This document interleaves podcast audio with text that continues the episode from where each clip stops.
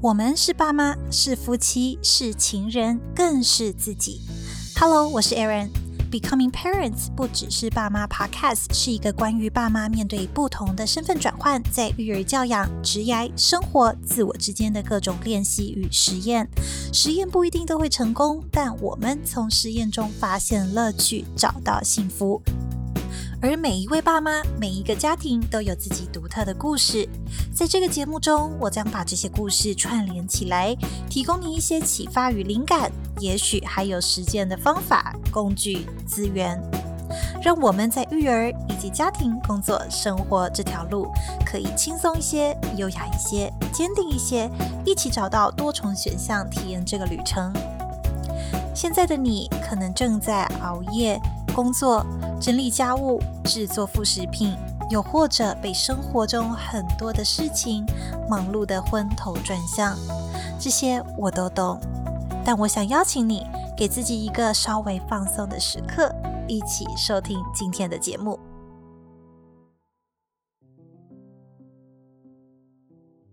Cynthia 上次分享了很多蒙特梭利的部分，然后我们现在来一个非常快速的 Q&A。Cynthia，你可以形容一下你一天的行程吗？一天的行程，一个斜杠妈妈的行程。斜杠妈妈行程很忙啊，但是每一天其实就是因为斜杠妈妈，然后我觉得我的生活可以有一些弹性，所以有一天每一天可能会有点点不同，但是一个比较。Typical 的日子就是可能，对。我早上六点钟会起床，然后这一段很多人就会觉得说啊，什么？六点钟起床？对，我六点钟要起床，对，六点钟起床，然后我会开始刷牙洗脸啊，换衣服之后，我六点半就会去做运动，因为运动其实是当妈妈之后我后来发现很重要的事情，因为没有运动呢，精神就不好，心情也不好，就不能当好的妈妈，所以要运动。然后八点要送小孩去上学嘛，所以运动一个小时，送小孩去上学。然后送完上上学之后，八点半呢，差不多回来吃早餐，划手机啊，看文章，回回讯息，看 email，写 blog，都是在 黄金的早餐时间做精华，对，很厉害。然后再来就是看那天早上有没有其他的行程，有时候我会回，就是早上如果公司有事情，我就会来基金会开会，然后做一些工作。有时候如果没有进公司，我就会在家在家上班。然后再来就是可能会上一些课程啊，有时候会出去上课，有时候是上一些 online 课程，就是自己觉得有趣的课就会上一上。有些是很多心灵的课，有些是蒙特梭利课，有些是什么萨提尔课，反正就是各种觉得有趣的课都可以去上一下。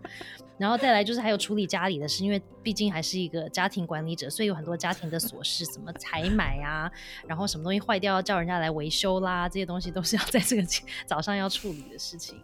然后这个中，等下我们还在早上吗？还在早上啊，啊就是早上九点半开始就处理这一大堆琐事要做完，然后再来就十二点左右就吃午餐，然后下午的话呢，就是很多另外的多元时间啊。好，这个就是 更多元，就是因为呃，可能还会有上一些不同的课，可能早上没上的下午来上，或者这个下午有时候就会做一些我自己的自我的。自我照顾时间，所以比方说去按摩、整骨，什么做指甲，有没有那些自我照料的事？Self care 很重要，Self care 一定要做，因为不然自己会容易失调。所以下午要做一些这种爱自己的事情，然后也要做一些功课，因为我还有上一些其他的课嘛，所以有时候下午还要做功课，然后有时候还要工作啊。那下午的时候，因为小朋友大概四点钟会下课，所以他们四点钟有时候会有一些。课后课会去上，所以我会陪他们去上一些不同的课。有时候是带着工作去上，有时候是坐在旁边看他们上。那现在我觉得随着他们年纪变大一点，就是这个陪伴的这个时间也会变少一点。所以有些时候我这个时间可能都在上班。然后六点钟我们家就是差不多六点到六点半之间就是我们家庭晚餐的开饭的时间。然后偶尔我们会，我跟我先生会去自己去约会，就两个人的约会，或者是跟朋友去聚餐。那因为我们真的后来发现，真的是在还没有生下来，我们就已经定下这个约定说，不管有没有小孩，我们以后都一定还要有自己约会的时段，这样子。所以偶尔我们会去约会一下。那八点到八点半就是我们家小孩上床的时间。啊，就是妈妈最开心的时段，就是赶快去睡觉，因为后面八点半之后就是我自己的时间了。所以这个时间就是可能我会看 Netflix 放空啊、泡澡啊、做工作啊，然后做一些早上其他还没有做完的一些事情，就在这个晚上的时间做完。现在很努力，希望在十一点之前睡觉，但是至今好像还只有一天做很难很难啊。所以现在大家都是十二点左右上床睡觉，这就是斜杠妈妈的一天。十二。可是你很厉害，十二点睡，六点起床，这好像很需要毅力。是，就是如果如果你是礼拜一到礼拜天都是这样的 schedule 的话，其实身体就会进入一种一种时钟，所以时间到，它其实对他来说是 OK 的。可是我后来发现，如果你在一天里面那个，哦、就比方说你一三五是这样，但是二四六跟星期天不是这样的时候，身体就会一直调不过来，就一直在时差，他不知道你今天到底要走哪一个钟，就会痛苦，对，就会很痛苦。所以如果你一到礼拜天、哦、都几乎是这个时间来说，对他来说其实反而是容易的。我我相对。工作时间是弹性的，就是我的每一个角色的时间都是弹性的嘛。除了接送小孩这一段，就是，但是我觉得好的是因为我小孩去上学，九点到四点就是一个他们不会在家，然后我不需要顾小孩的，不用当妈妈的时间。对啊，所以我觉得这个是很很黄金的时间，是大家要好好的保护跟运用。很黄金啊，成为我的目标跟 model。对对对，好，赶快把小孩送去上学。好，你喜欢和孩子一起进行的活动？这个听起来很 controversial，因为我知道有很多耳鼻喉科会说千万不要做这件事，就是我们会亲耳朵。我自己本身是很喜欢做这种。但是什么 moment 亲耳朵？就是呃，我不知道，我我说真的，我不知道我跟我小孩之间亲耳朵这个事情，这个。这个事情是怎么开始的？但是呢，有就就开始了之后，就弟弟跟姐姐都会亲耳朵。但是这个不是不能常常在做嘛，所以我们大概可能一个月要做一次。那常常像我女儿，她常常会觉得耳朵很痒，他们可能会有上游泳课，所以她耳朵很痒的时候，她就会找我说：“妈妈，我耳朵很痒，我需要亲耳朵。”所以我们就有一个亲耳朵时间。那这个时间就是基本上就会找一个，当然是。灯光要好的地方啦，椅子要舒服的地方，高度要 OK 嘛，所以可能就会在我们家的游戏房有一个矮桌子、矮椅子，然后他坐一个椅子，我坐椅子，他就会趴在我的大腿上面，然后我就会有个灯照着他的耳朵嘛，然后有个亲耳朵的一个棒子，有个灯在前面的棒子，要帮他亲耳朵、掏耳朵的概念。但是这个时光为什么听起来很奇怪？想想说，为什么这是一个我很喜欢跟小孩做的事情呢？是因为。这个时光亲耳朵这件事情是小孩是身体是绝对不能动的，因为他一动的话，我可能会伤到他里面耳朵里面嘛。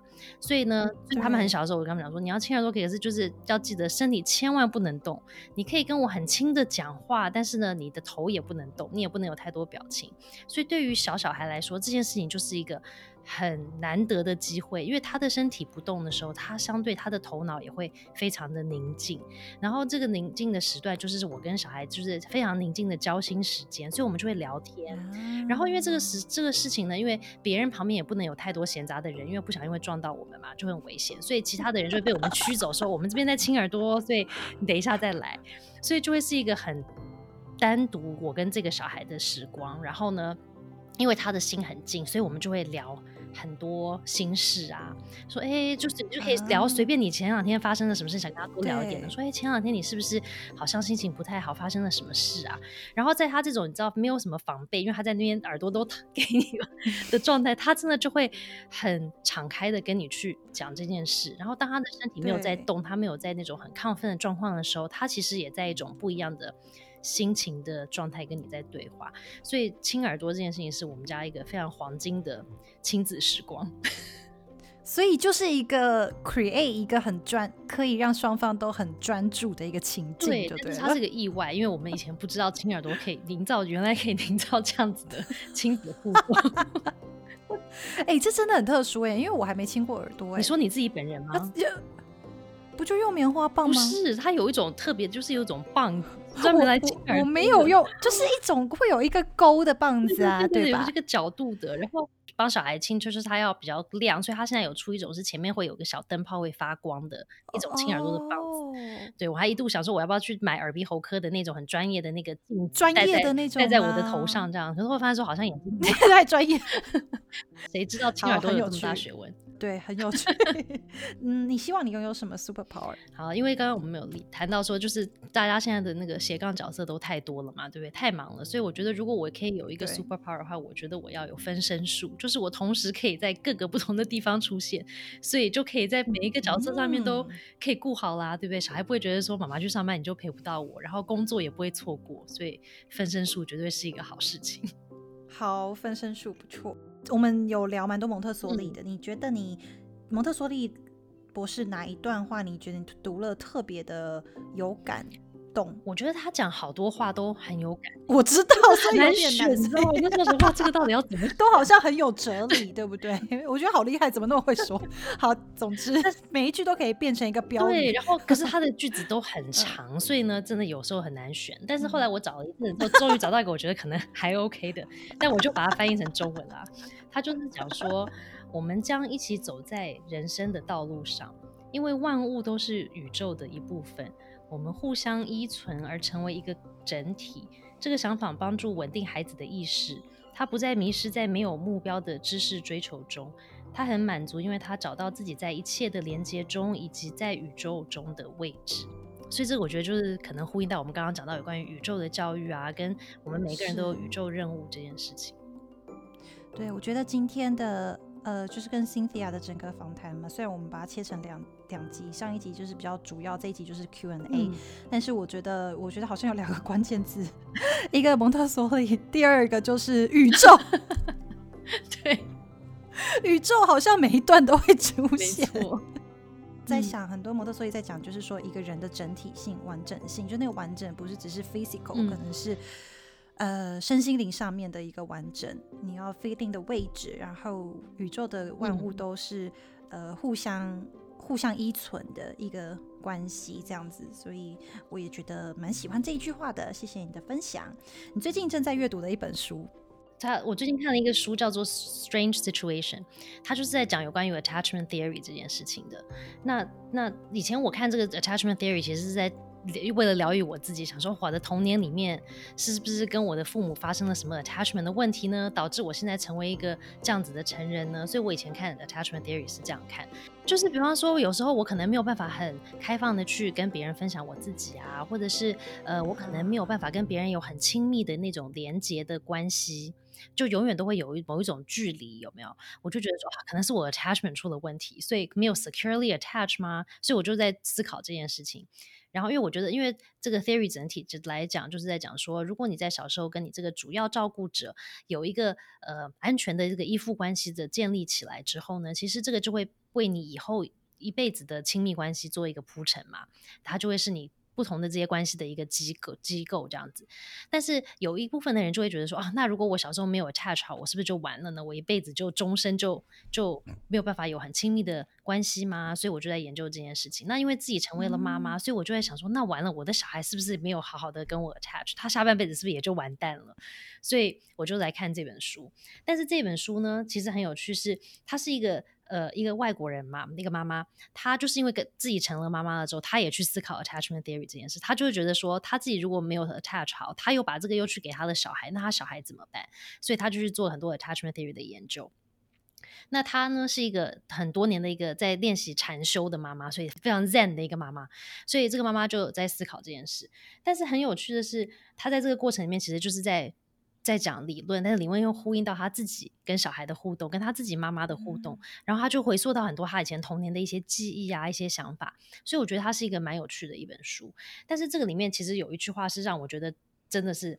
最好的，让我觉得最自我疗愈的一句话，他就是讲说，其实依附关系这件事情，它当然就是我们的人生的一个基础，而且是一个很刚刚开始出生开始的一个基础，它是我们人生很重要的基础。但是呢，嗯、它是一个 foundation，可是它不是我们的宿命，它不是我们的 destiny。所以，我们是透过我们的后来的人生的这些历练，跟我们自我发掘或者自我去疗愈的过程里面，其实我们是可以去改变我们的。跟别人的这个 attachment 的关系的，在我们是成人的时候，所以我觉得是对于当妈妈来说，我觉得也让我压力少一点。我不会觉得说完蛋了，我的小孩可能小时候没有帮他 attach 好，然后呢，他现在一怎么办呢？以后怎么办呢？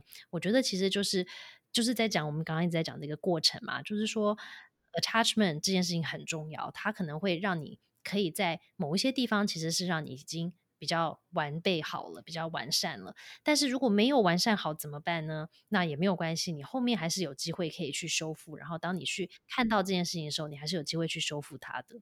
这一本现在因为你的推荐也在我的那个书单上，那 个 Amazon 的 Reading List 的上面，对，它还蛮有趣的。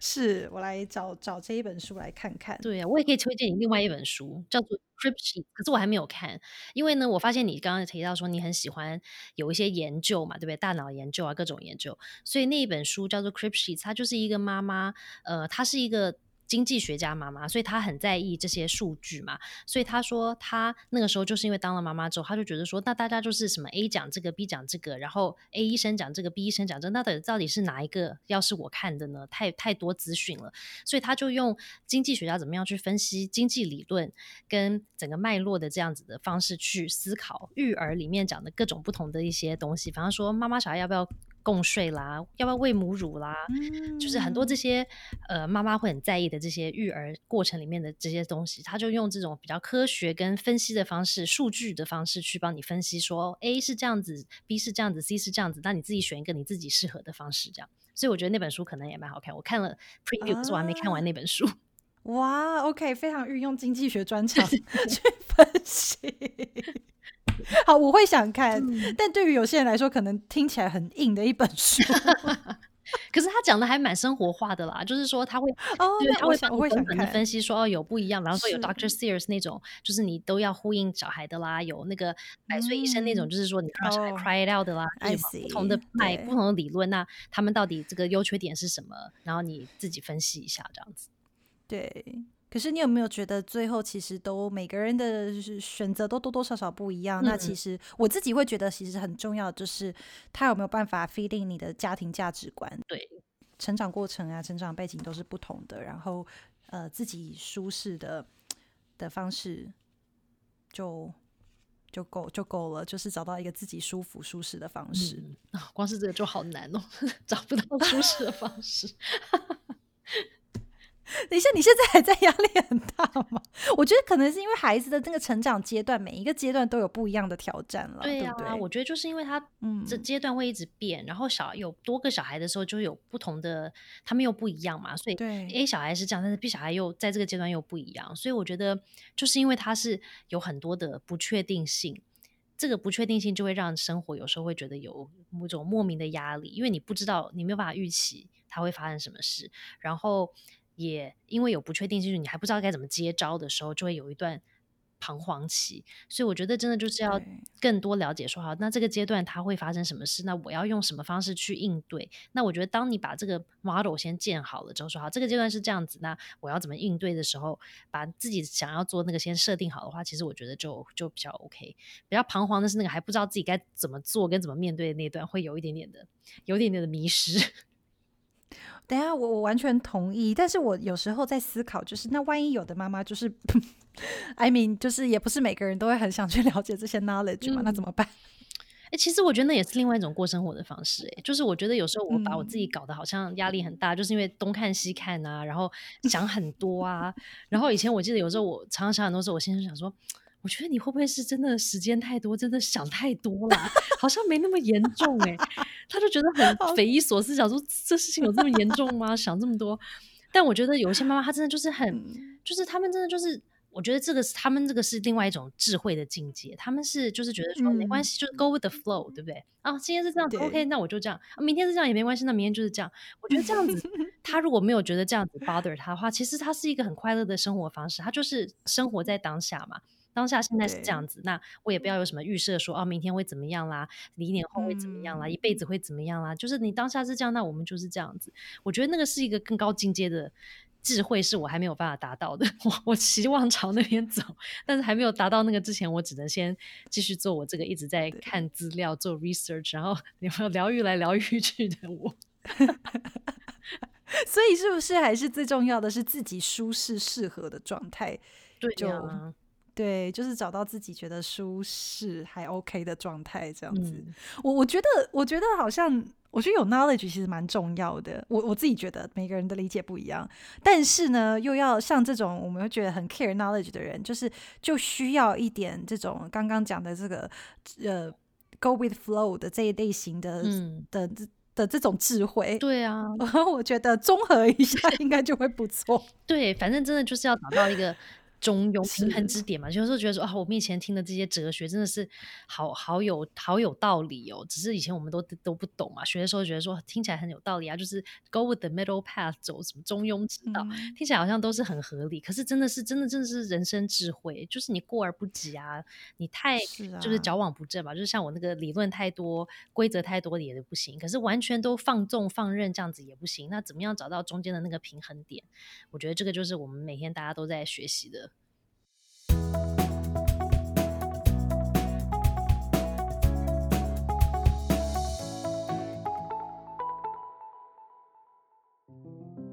非常谢谢 Cynthia 分享了很多，然后刚刚推荐的两本书我已经笔记下来了，一本已经在书单内，另外一本找来看，很适合喜欢研究数据的妈妈。对，如果现在收听节目的你有兴趣，也可以欢迎找来看。然后 Cynthia 平常也有分享一些自己的呃生活的体悟啦，还有很多的想法，在她的粉丝专业意在育儿上面，然后。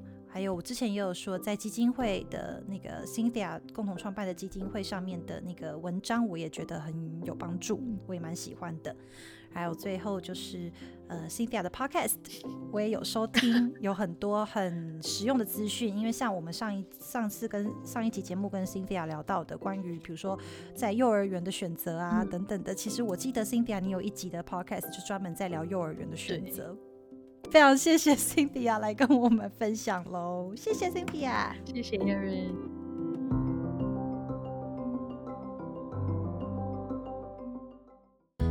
你还喜欢今天的内容吗？谢谢你花时间跟我们一起加入今天的对话，欢迎你跟我分享你的故事。建议或者在生活中遇到的问题，在 Apple Podcast 打星评分留言，别忘记订阅频道，或者到网站 WeiandErinParenting.com 订阅电子报，收到最新的节目讯息。Until next time, enjoy your journey.